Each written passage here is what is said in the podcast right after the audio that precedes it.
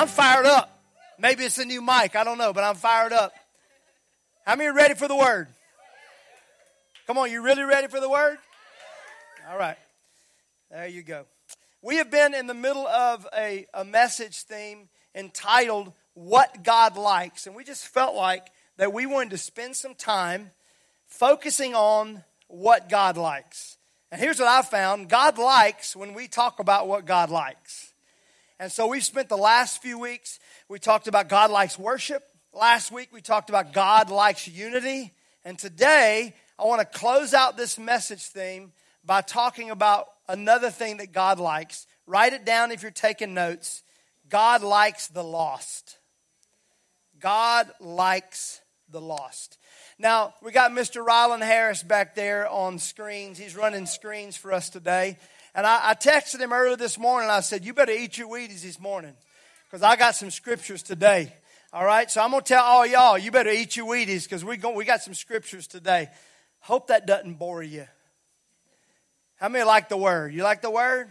All right, so we're going to be reading some scriptures today. So I want you to get ready. We're going to make it really convenient for you. Instead of you having to flip to it, uh, it's going to be on the screens today. Uh, and then you can go back and fact check us when you get home if you don't trust us. God likes the lost. Lord Jesus, I thank you so much for this day.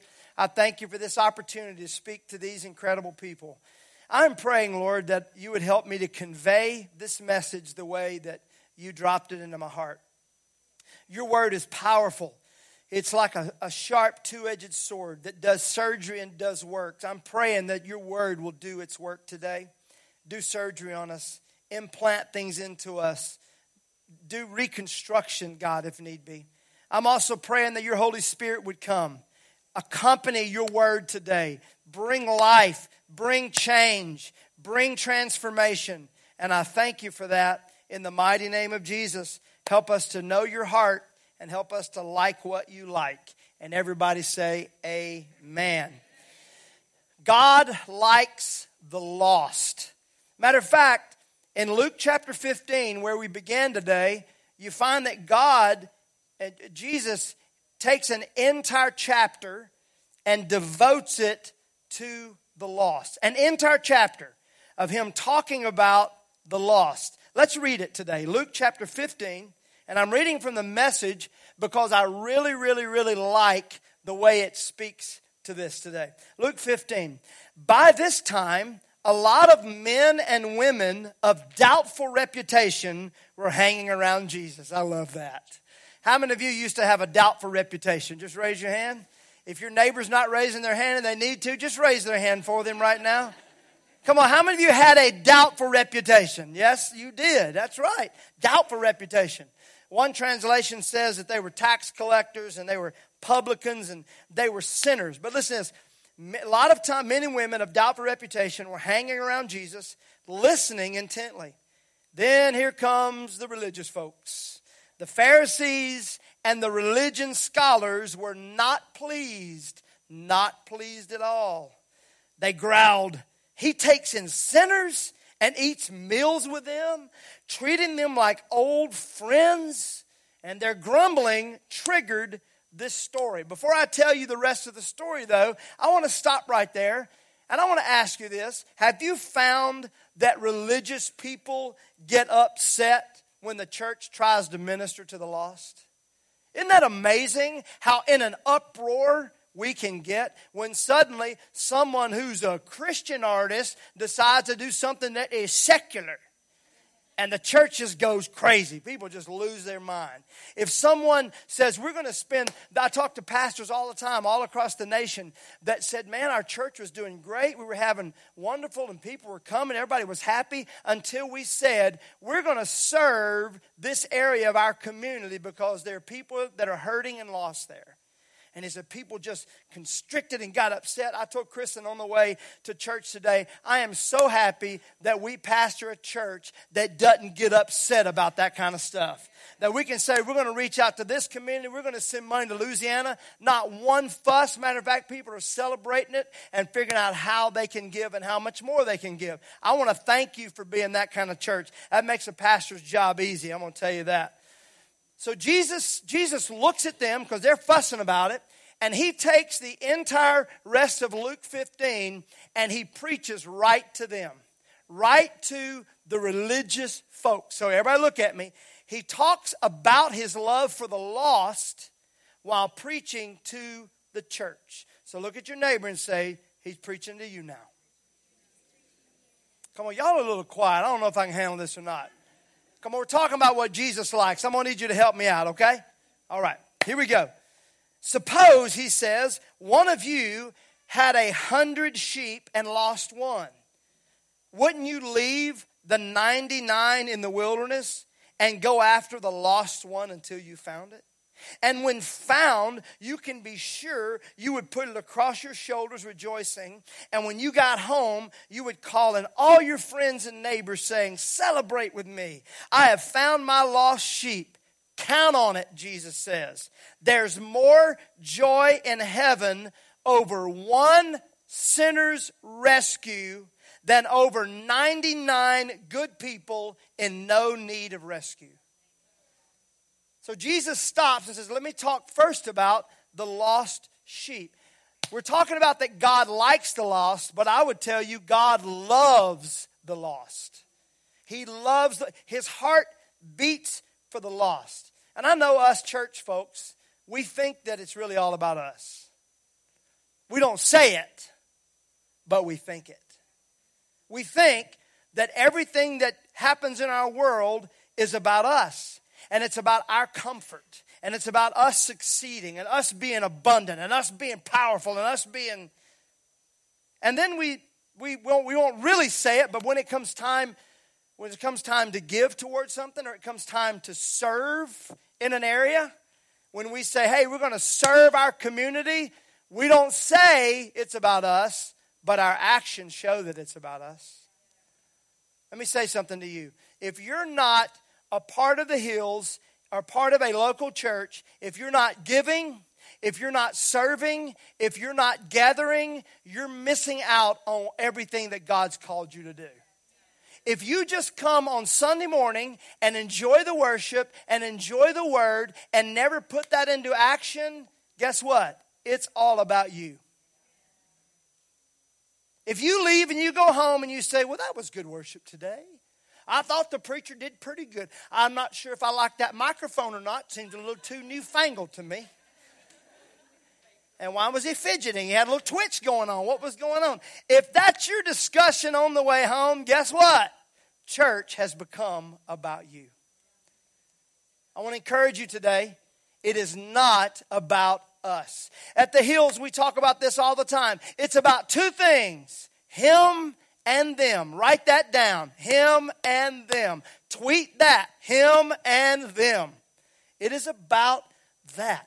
It's not about us. So Jesus went back at these folks and he began to say, Look, I'm not sent toward to you. I know that you think it's all about you, but it's not. He said, Matter of fact, if one of you is lost, I will leave the 99 and go after the one. And you notice what it says? It didn't say, I'll leave them in a sheepfold with a fence. He said, I'll leave them in a wilderness. Everybody, everybody ever felt like God left you in a wilderness and took off after the one? You know why he can do that? Because he trusts that his grace and his salvation is good enough we don't trust that. We think he's always got to be around us and teaching us. And he said, No, that's not. The matter of fact, if you and I trust in Psalms 23 that says he's a good shepherd that leads us by still waters and leads us to green pastures and takes care of our needs and keeps us healthy, we should also trust that he knows what's best for us when he leaves us and goes after the lost. Come on, church. Come on, religious folks. Come on, Nashville. I want you to get this. It is not about us. Jesus just keeps driving this home. I want to say this to you God loves you. I don't want you to get that wrong.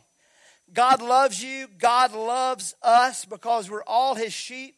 And like, like sheep, all of us have gone astray. Amen. Isaiah says we've all gone astray. But here's the deal when you came home, you had your day. Why do you have to have another one every day? He says this He says, There is more rejoicing in heaven over one lost sheep than every single one of you that's keep plodding along. God keeps bringing it back to us. God likes to party, and what makes God party is lost people. Then he goes on to say Imagine a woman who has 10 coins and loses one. Won't she light a lamp and scour the house, looking in every nook and cranny? That's a little Mississippi terminology right there. Until she finds it. And when she finds it, you can be sure she'll call her friends and neighbors. Celebrate with me. I found my lost coin. Count on it, he says again. That's the kind of party God's angels throw every time one lost soul turns to God. One of the things we love to do around here is at the end of our message, at the end of our day, we give people a chance to make a commitment to Jesus Christ, to accept them into our heart. We don't believe that's just to raise the hand. No, we believe when that hand goes up, that angels get on the tiptoes, that they start tuning up guitars and breaking out trumpets and confetti gets ready. The party time happens. And look, I know that you and I think that when we show up to church, that God just like, yes! They're here. Party angels. They had a rough week and they made it through tough things and fussed with the kids on the way to church. And man, it's just been bad for y'all. Let's celebrate because they got there on time. I don't mean to be condescending, all right? But I want you to get my point. God celebrates when lost come home. Now, look, Thank y'all for that little clap. It's like a it's like a, a car starting on a cold day. Y'all can go ahead. It's fine. Don't you clap for me. It's the word today. That's good. We, do we clap here? Yes, we clap here. It's fine. It's good.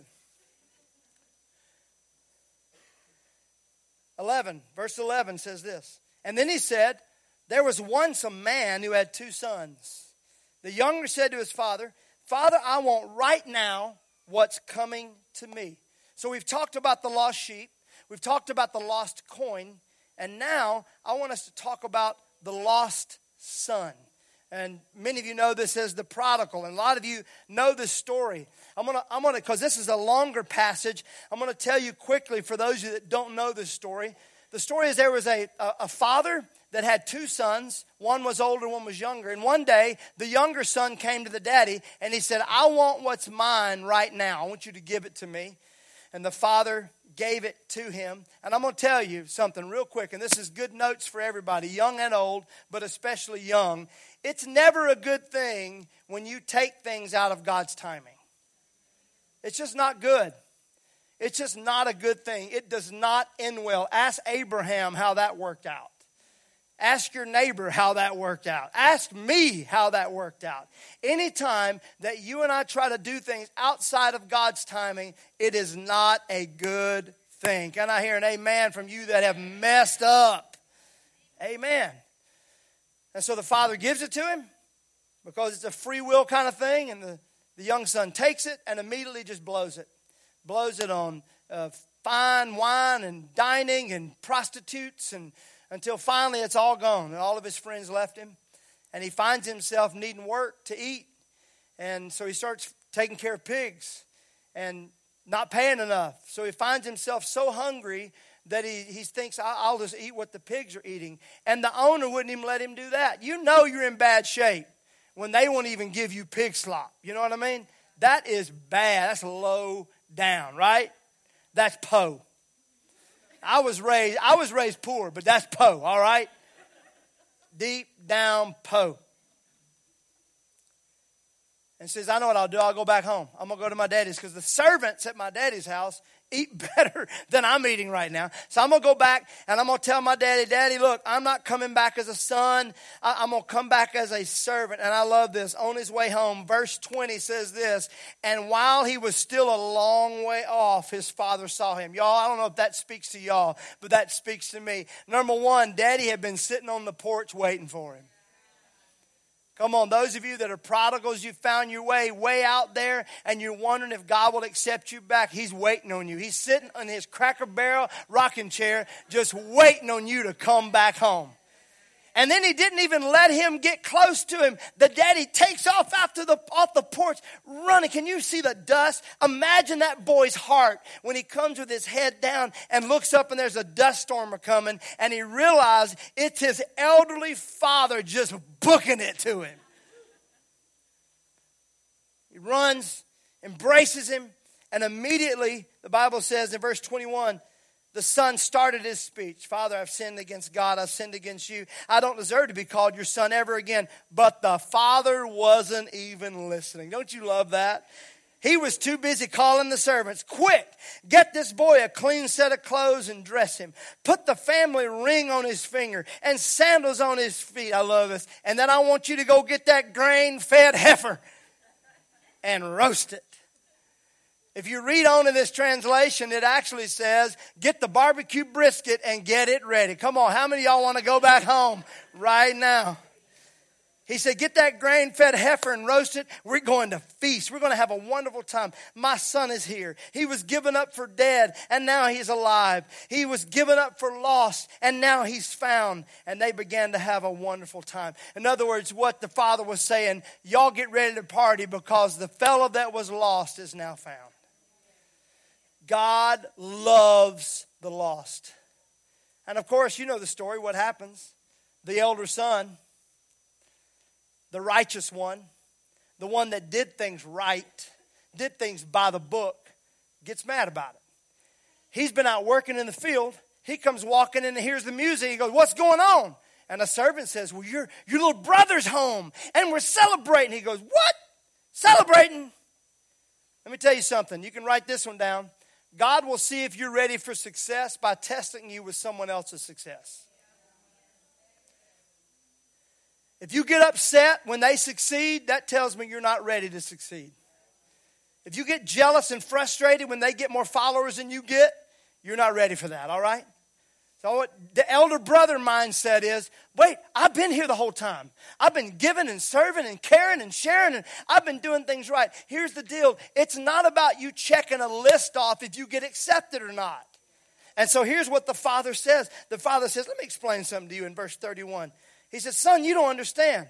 You're with me all the time and everything that is mine is yours. Stop right there. This would completely destroy jealousy and an elder brother spirit if we would just understand I'm already here.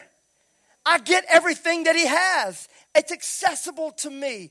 But this elder brother was so, he was so focused on checking the list off and getting the things done right and letting everybody know that he was the good brother. Let me tell you, this wasn't the first time he got mad about his little brother. It just came out at this point. He's so busy checking the list off and being righteous, or I'll say self righteous, that he missed out on all the stuff that was accessible to him because he was already home. And the father says, Everything that is mine is yours. But boy, this is a wonderful time we had to celebrate. This brother of yours was dead, and now he's alive. He was lost, and now he's found. I want you to say this with me. Nothing makes God happier, than the lost being found. Come on, get that in your heart. Nothing makes God happier, than the lost being found. I mean, he throws a party for everyone. I love this. Like the daddy didn't just say, well, it's just going to be me and the prodigal. No, it's going to be me. It's going to be the elder son and all the servants. Y'all leave the field. Everybody come on in.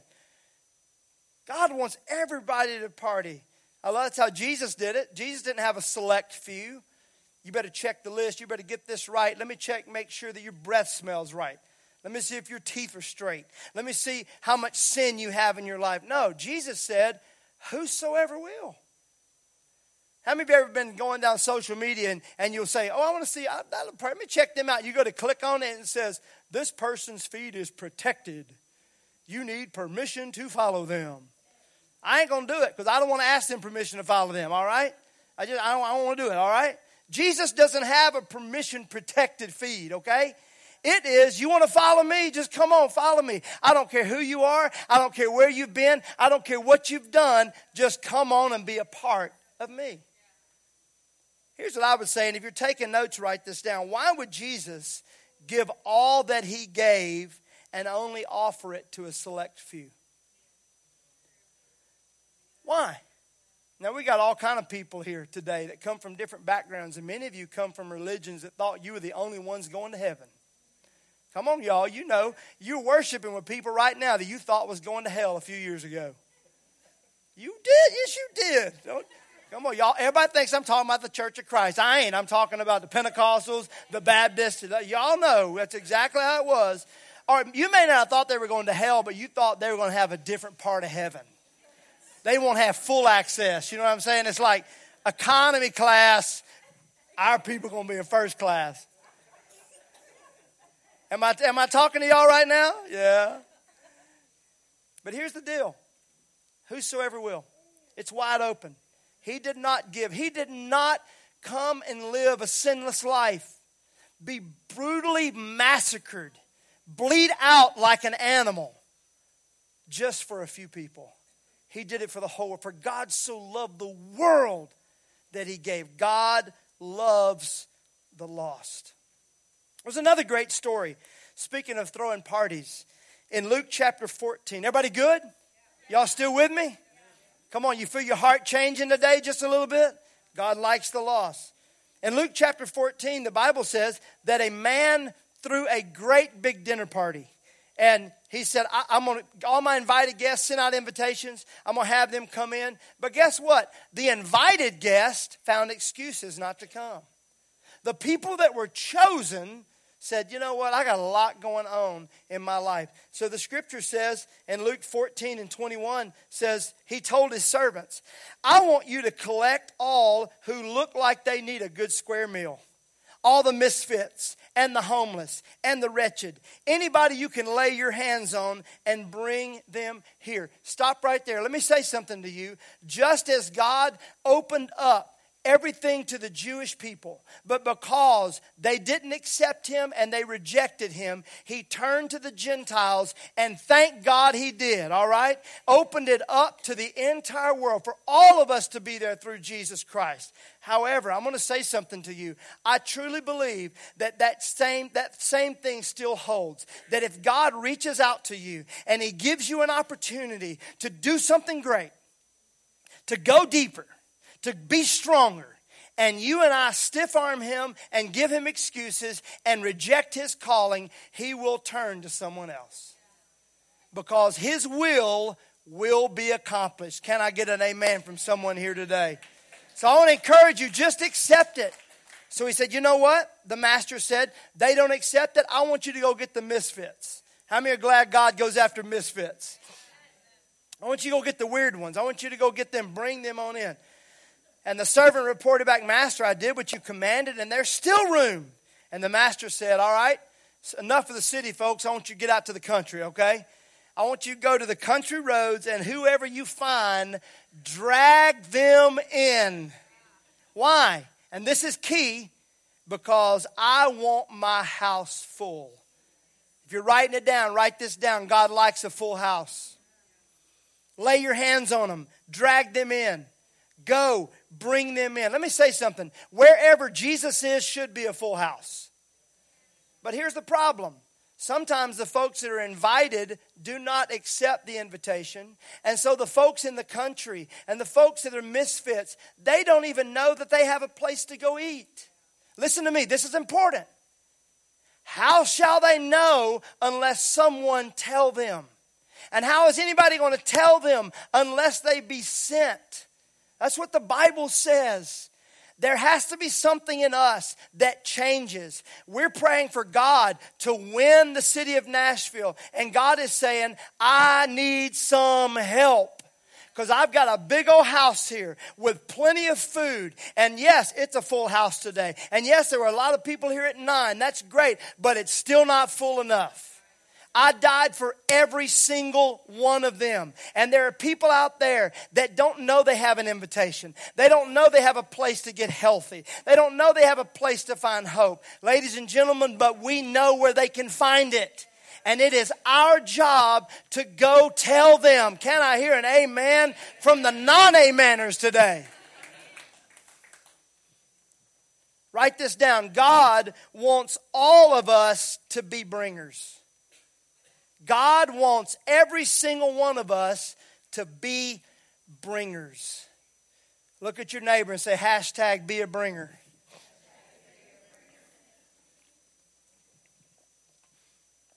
Turn to your second choice and say, What's a hashtag?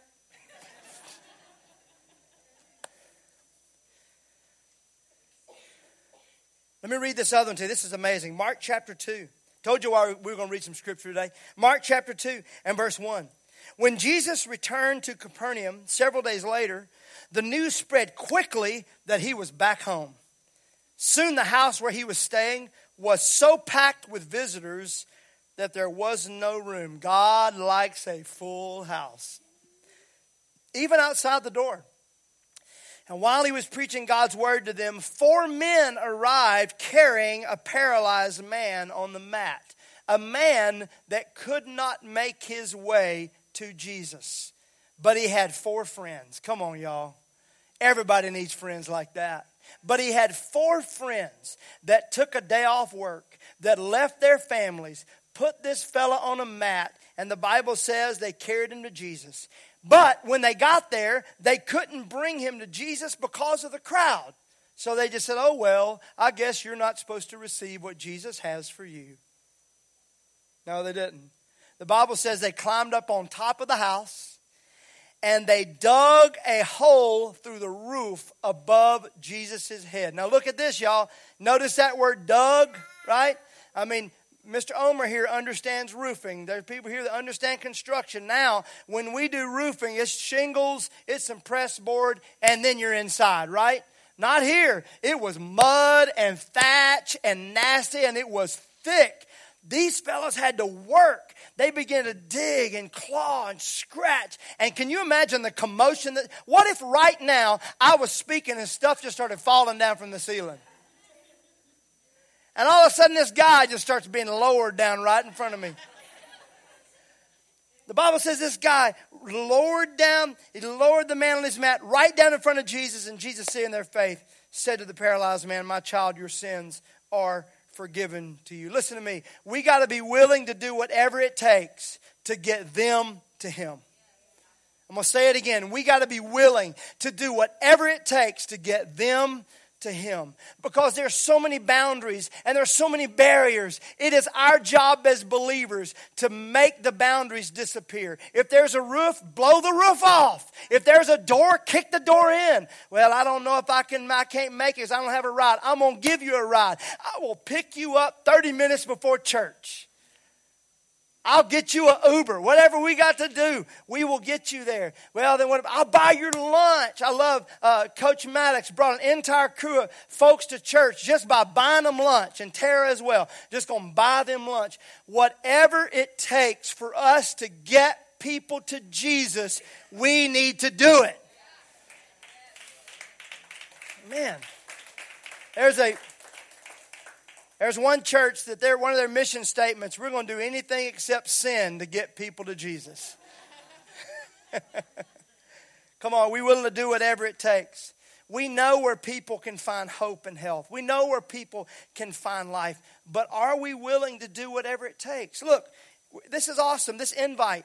In a moment, we're going to be praying over these invites, but it can't end right here. It can't be, well, this is checking the list off. Here you go. It has to be, something has to be attached to it. The Bible says in Luke, the Bible says, Jesus said, I have come to seek and to save those who were lost. Everybody say seek. You know what that means? That means work. Uh, you don't just stumble across something. You're seeking after it. You're, you're looking for it. You're researching. I mean, you're investigating. You're seeking it. It's work. I want you to say this with me. The work of God is work. It's work. It requires labor. It requires some blood, some sweat, and some tears. It requires that. You ever notice this? The, the, the thing about Jesus is that he worked, he did it. He sought after people. Let me, let me just say something to you. If, if you're there's if like like Brandon Rycroft, we said a moment ago, if your fingerprints aren't on something at the hills and this is your home, you're missing out on what God wants you to do. at the end of the service today, when someone raises their hands and they give their heart to Jesus Christ and the angels get ready to celebrate, you and I need to be able to say, I was a part of that. I was a part of that. The guys that get here at 6 a.m. in the morning and set up these chairs and set up this stage and put the lights together. The guys that stay late afterwards. The, the teachers that study all week long to love on your children in the back. The hosts that are there these are the people that's got their fingerprints. There's some blood, some sweat, and some tears. These are the people that have seek on them. Jesus said, I'm seeking those and I'm saving those. Saving. There's a scripture in Jude, Jude verse 23 says this rescue others by snatching them from the flames of judgment. Reaching into the fire and pulling people out. I don't know about you, but there have been times I felt like I was just this close to losing it all. But thank God for someone that reached in and pulled me out. I don't know if you saw that on the news, but the police officer with a body camera. How many saw that? There was a wreck and the driver was killed, and there was a guy trapped in the back, and the car caught on fire. And body cameras catch all kind of things. We see it on the news all the time now. But man, we need to be showing more of this. This guy reaching in and pulling this guy out of those flames. And something in me, this scripture just leaped to me, reaching in and pulling them out of those flames. That's what we're called to do. Reaching to where people are, where it's uncomfortable. It's going to get a little heated. You may get some blisters on you, but it's worth it. Reaching in and pulling them out. And to do this, we got to have the heart of Jesus. The heart of Jesus. Matthew chapter 9 and verse 35 says this then Jesus made a circuit of all of the towns and villages. Y'all hear that? He made a circuit of the towns and villages. Jesus worked. He sought people. He went after, he was busy. You ever notice that every time Jesus stops, the disciples fall asleep? They were tired because Jesus worked. Got up early, went to bed late, he worked. He said he, he traveled all around. He taught in their meeting places, reported kingdom news. He healed their diseased bodies, healed their bruised and hurt lives. And when he looked over the crowds, the Bible says his heart broke because they were so confused and aimless, like sheep with no shepherd. His heart broke. One translation said his heart had com- compassion for them. Y'all, we need to have the heart of Jesus. That when we look at people, our heart breaks for them there's a song, Hillsong saying that says, Lord, break my heart for what breaks yours. It can be so easy for it to become about us. And he goes on to say to them, he said to the disciples, he said, What a huge harvest and how few workers. On your knees and pray for harvest hands. Not only do we need to have the heart of Jesus, but we need to pray that our hands could become harvest hands. These hands, look at them right now. Look at these hands. Look at them. Not mine, yours. that was a little confusing, wasn't it? Come on, everybody, take your hands out and look at your hands. These hands, with what they did this morning, what they'll do today, and what they do on Monday. You and I need to pray that God turns these hands into harvest hands. Where you are with what you're doing. God's not asking you, not all of you, some of you maybe, but God's not asking you to book a trip to Africa. God's not asking you to go live somewhere that you don't have to live. God says, right where you are, right who you're around. Everybody say, start where you are. When he's walking down, the first disciples he calls is this fishermen. And guess what he says to them? Come with me. I'm going to let you keep what you're doing. We're just going to change the mindset of it. I'm going to make you fishers of men. You're not going to have to change anything. Just do what you do right where you are and watch God. So, those of you that are involved in, in some type of business or you're involved in some type of career that you can't fit, well, I'm not a preacher and I, I'm not evangelist. I couldn't, I could never do that. Start where you are. Just start by doing something good. The Bible says, let your deeds, like a city on a hill, do good works and people are going to glorify God which is in heaven. Start right there. I want to close with this passage. Man, I could go all day on this one. Got one yeah on that one. And that one wasn't even really an amen. We're like, yeah, we know you could. we would rather you not.